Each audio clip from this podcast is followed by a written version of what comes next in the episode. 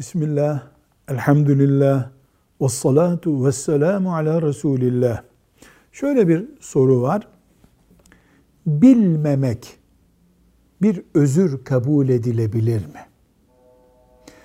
Bilmemek özür kabul edilemez konular var. Mesela Allah'ı bilmemek, İslam dininde namaz diye bir ibadet olduğunu, oruç diye bir ibadet olduğunu, insan öldürmenin büyük bir cinayet olduğunu, Allah'a şirk koşmanın cinayet olduğunu bilmemek, yani dinin, Müslüman olmanın temelini oluşturan ve bunların toplamı 50-100 cümleyi geçmeyen ana konularda bilmemek diye bir özür olmaz. İslam toplumunda doğup da namaz diye bir ibadet olduğunu bilmiyordum ben diye ne dünyada ne ahirette hiç kimse bir özür beyan edemez.